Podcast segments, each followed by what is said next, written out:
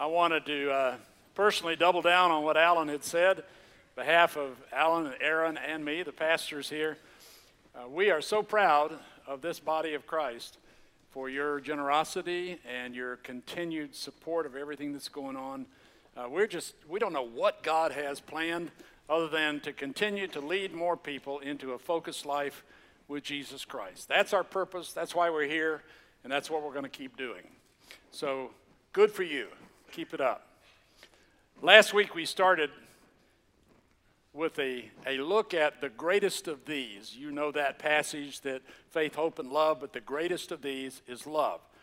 And we wanted to direct our attention to becoming a loving people, personally, individually, as well as corporately. How can we increase our love? What do we need to understand?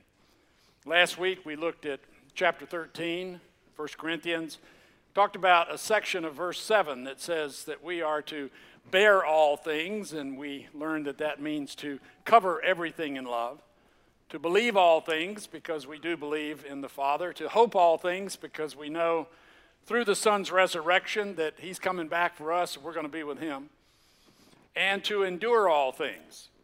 That in those tough times, the tough get going, we get going because the Holy Spirit lives in us and He will sustain us against those days because He's made a promise to us. He will complete what He started. So this week, we're going to dig a little more specifically into an attitude, into where we need to be uh, as we walk through our day to day life. We're going to talk two verses prior to 7, verse 5, in a little section that says that we are not to be easily angered or easily provoked. That never happens to me, does it to you? Yeah, we all get provoked. This morning, a really good friend came in and said, I'm so sorry I didn't see your email in time. If you need me to get something for you, please call me. Don't email me because I don't read my email that much. Did any of you receive an email from me this week? Yeah, I'm so sorry you got that. I didn't have anything to do with it. It's called a, it's a phishing email. It's ridiculous. They're out there trying to get you to go buy cards and things. You know, here's the thing we all know of the generosity of this church. If I needed anything, I could go to the leadership, and I know that God would meet my need through his riches in Christ Jesus. You're never going to hear the pastors or the staff here begging.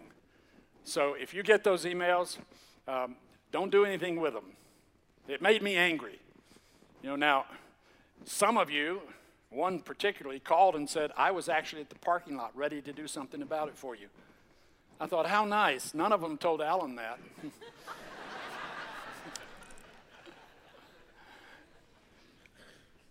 Don't things make you angry?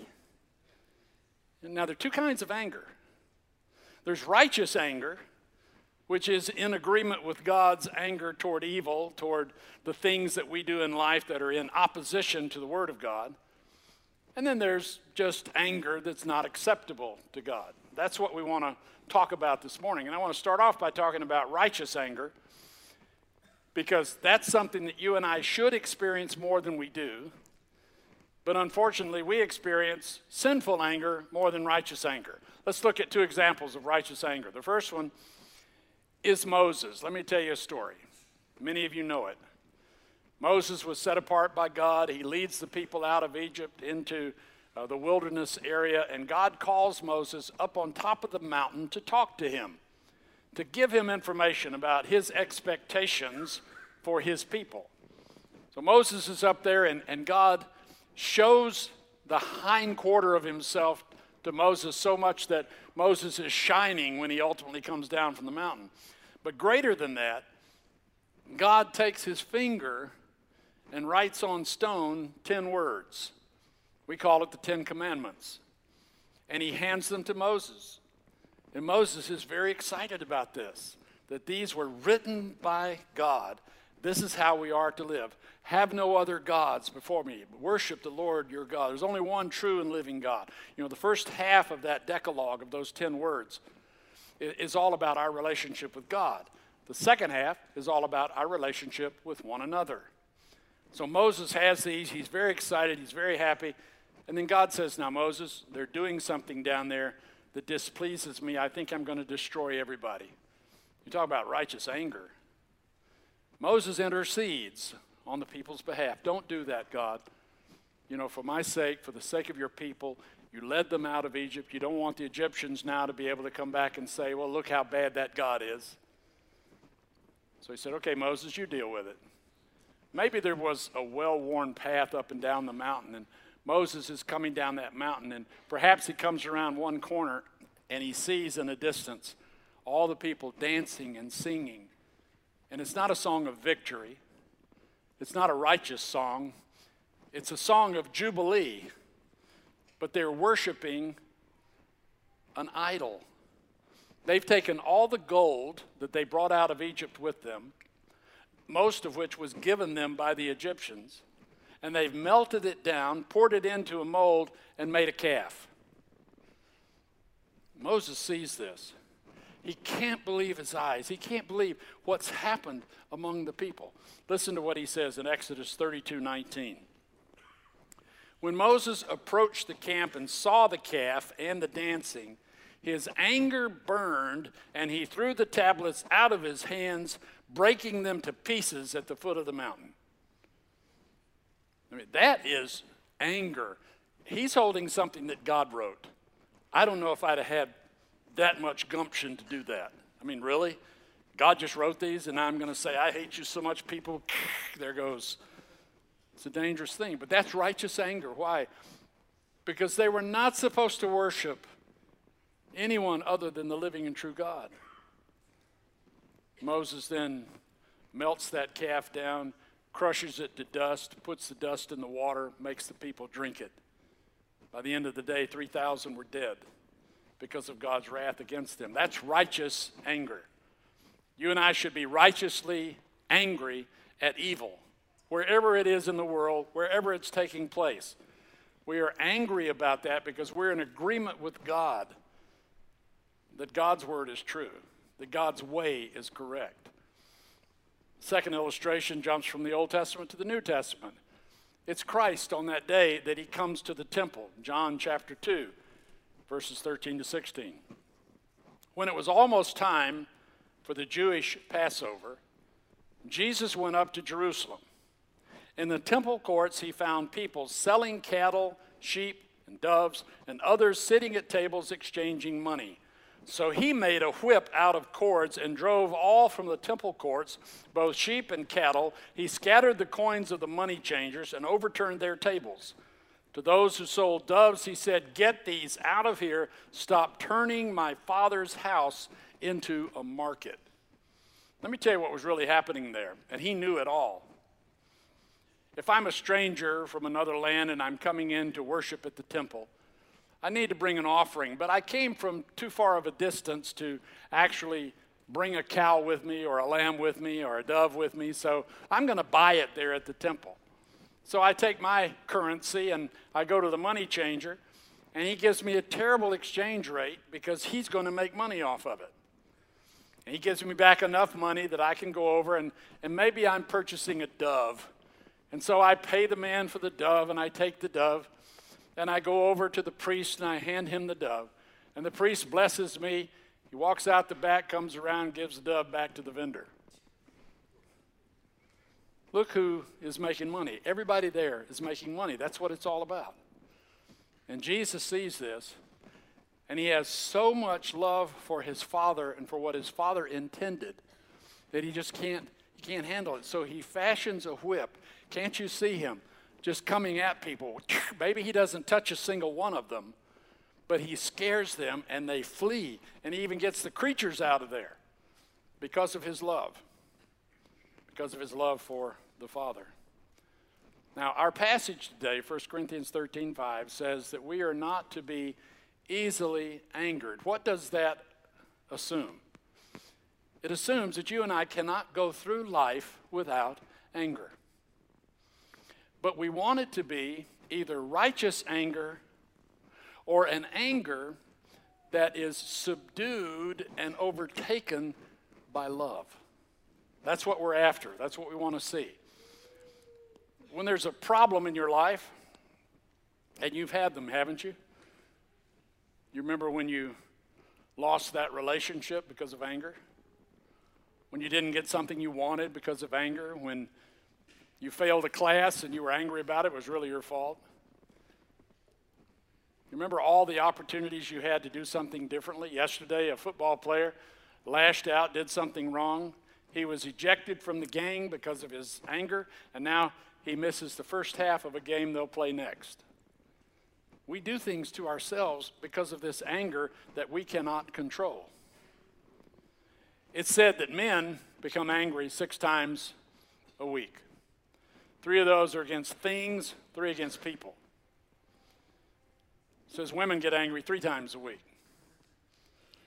Mostly against people, not against things. I'm figuring that's three times against their spouses.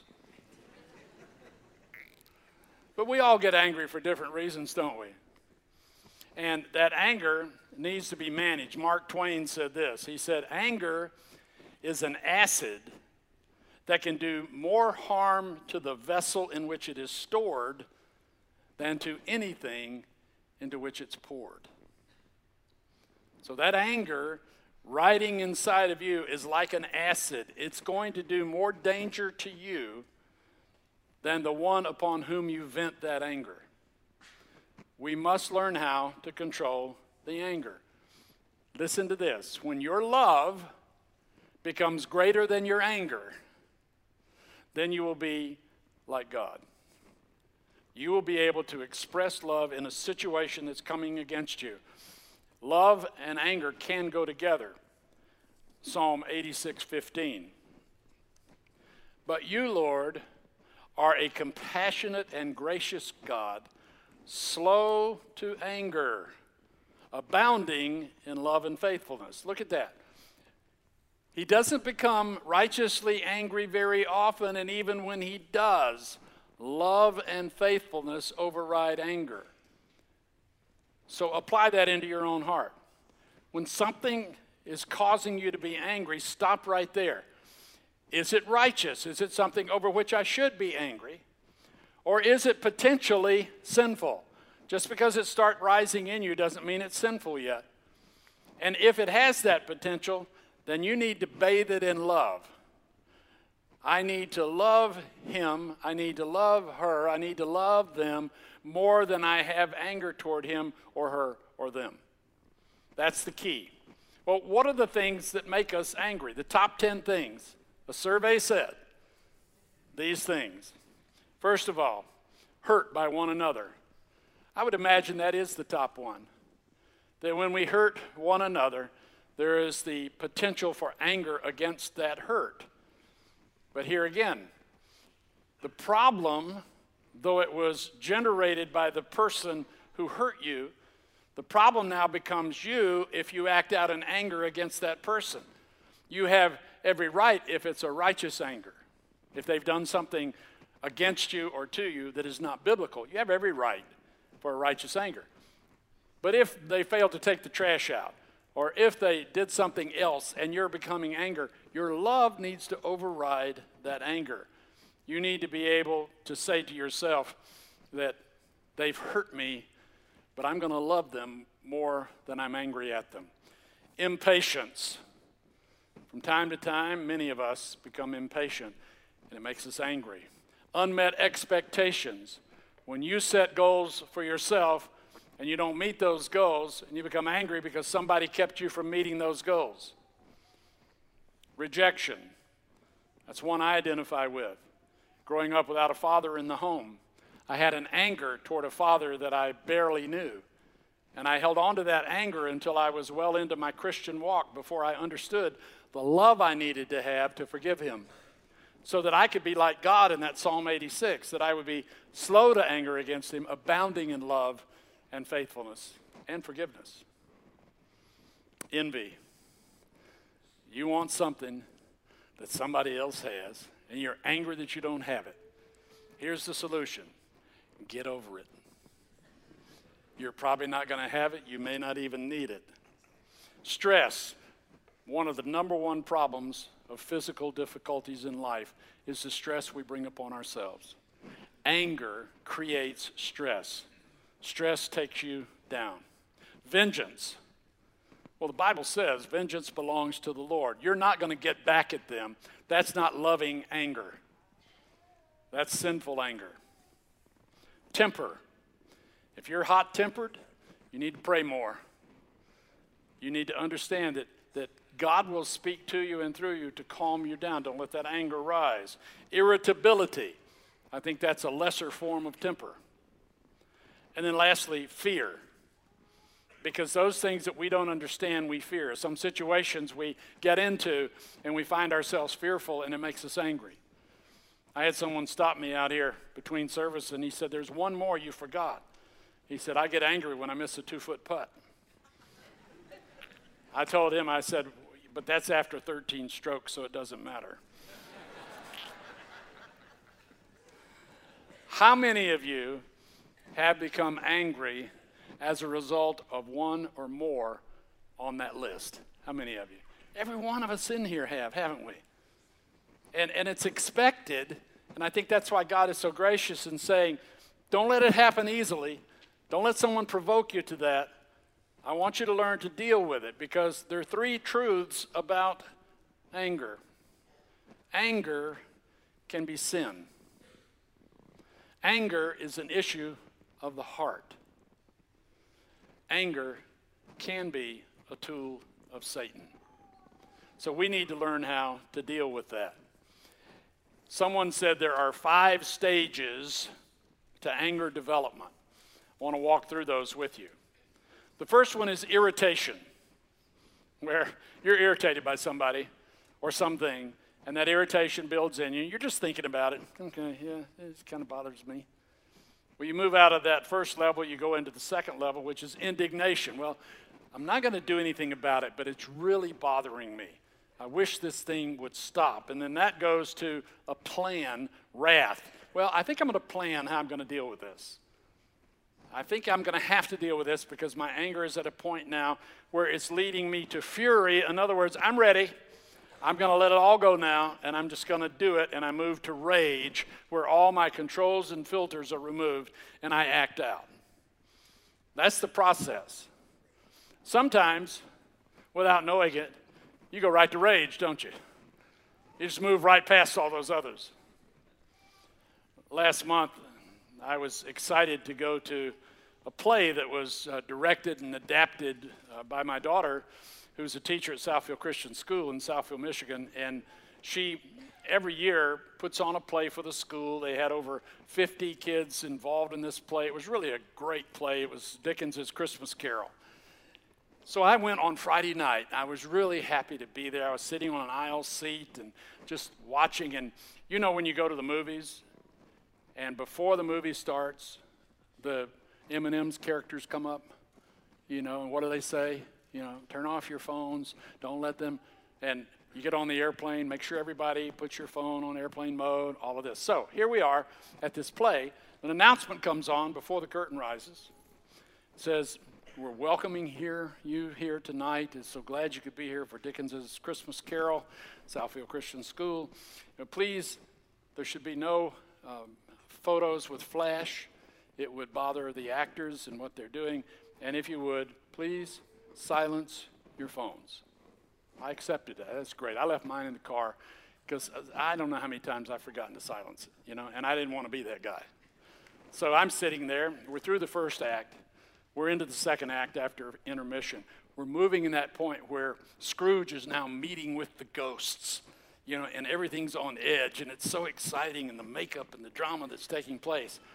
All of a sudden, there is perhaps the worst ring sound I have ever heard in my life. I don't, it's not on my phone anywhere. Somebody bought this one. It's like a screech.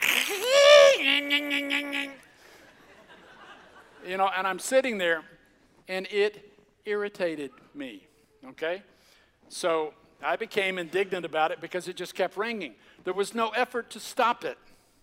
Perhaps the person thought, well, it'll stop by the time I find it, you know, it'll, it'll go off. It did go off. And then they called back. and now it's ringing and ringing. And, now I'm moving on. I'm into wrath. I'm starting to make a plan. I'm almost at fury. Where I'm boiling over. I, what would I have done? I mean, I don't really know how I would have acted it out. You know, go over and, and grab the item that it was in and, and run out with it? I don't think so. But that, that just really made me angry. So I know what anger is. I know what I should have done. You know, I, I should have, when it started ringing, I should have said, Wow, I'm glad I didn't ring my phone in. I would have forgotten it would have happened. I feel so sorry for that person, you know, that that's, that's happening to them now, and they're going to be so embarrassed, especially when they know I use it as an illustration in a church.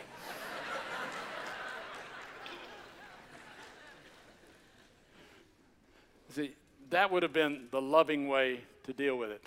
Finally, it went off.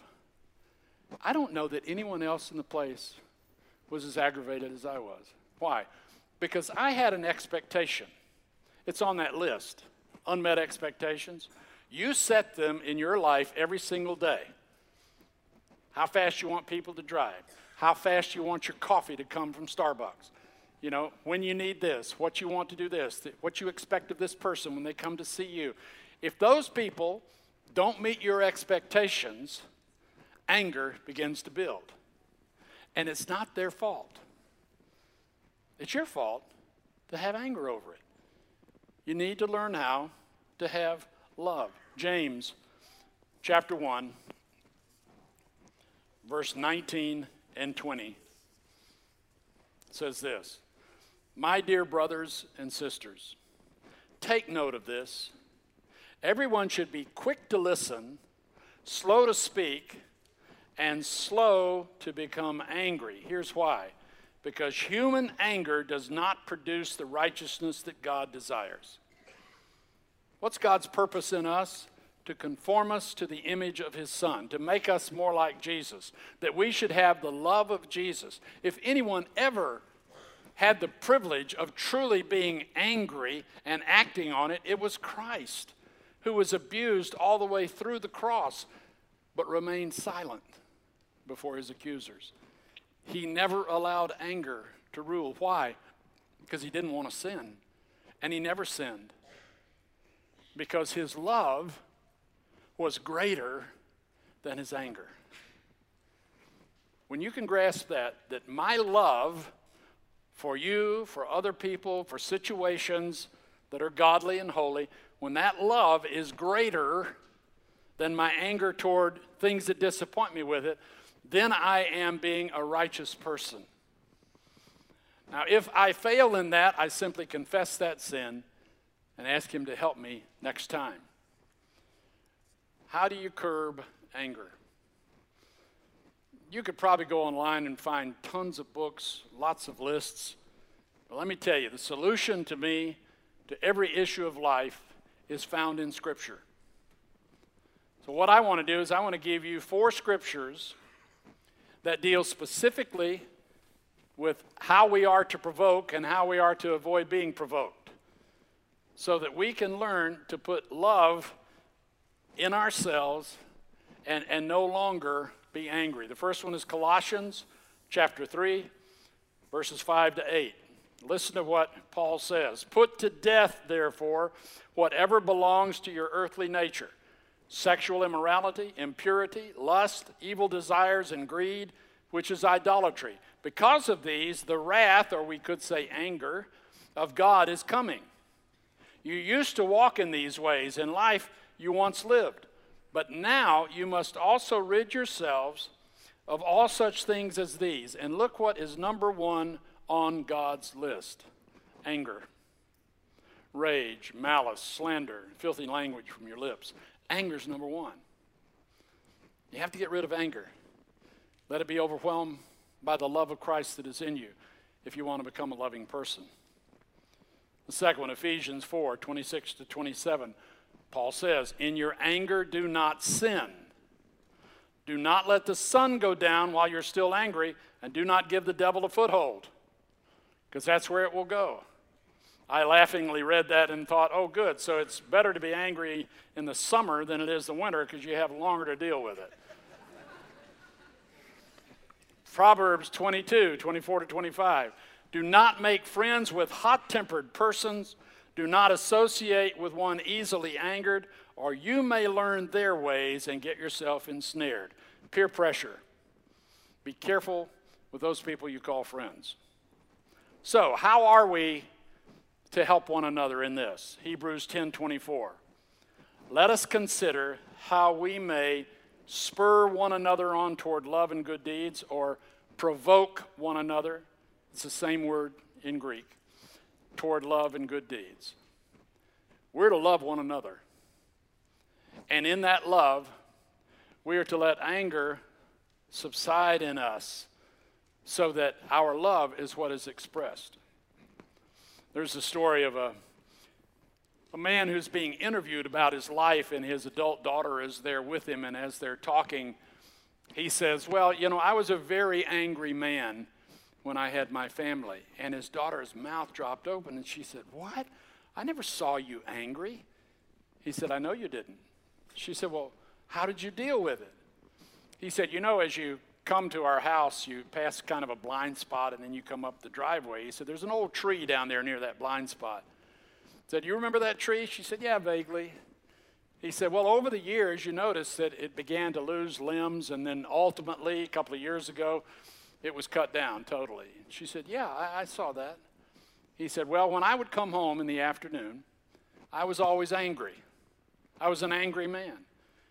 And I went out to that tree and I started breaking off limbs and stomping on them, eventually getting a saw and cutting down the larger limbs, and took out all my anger on that until ultimately I cut that thing down. And then I would come into the house and I'd just be as happy as I could be. You know, so check your trees when you go home. You see, he said, what I did was I took my anger out on the tree. So did God. He took his anger and he placed it on Jesus Christ, put him on a cross, and let him die. But his love was greater than his anger because he did it for you and me. God so loved the world that he gave his only son. So his love outweighed his anger. That's how he wants us to be. But first, we have to take that step of belonging to Him. You need to be a follower of Jesus Christ. You need to ask Him, Lord, forgive my sins, come into my heart, and teach me how to walk with you. If you haven't done that before, you can do it right where you're sitting as we pray. And if you have done it, then your prayer should be, Lord, overwhelm me with love and remove anger from my life. Love one another. Let's pray. Lord Jesus, thank you for your presence with us today. Thank you for the power of your gospel that changes us, that fills us with the love of Jesus Christ. We pray for those here today who need to accept you for the first time. Pray that they will do that of their own and say, Jesus, come into my heart, forgive my sins, clean me up, and show me which way to go. And then for the rest of us, Lord, may we turn to you in our day of trouble. And rather becoming angry with one another or at things, let our hearts be set toward you and the love that you have shown toward us. Teach us, Lord, how to love one another. For the greatest of these is love. We pray these things in Jesus' name. Amen.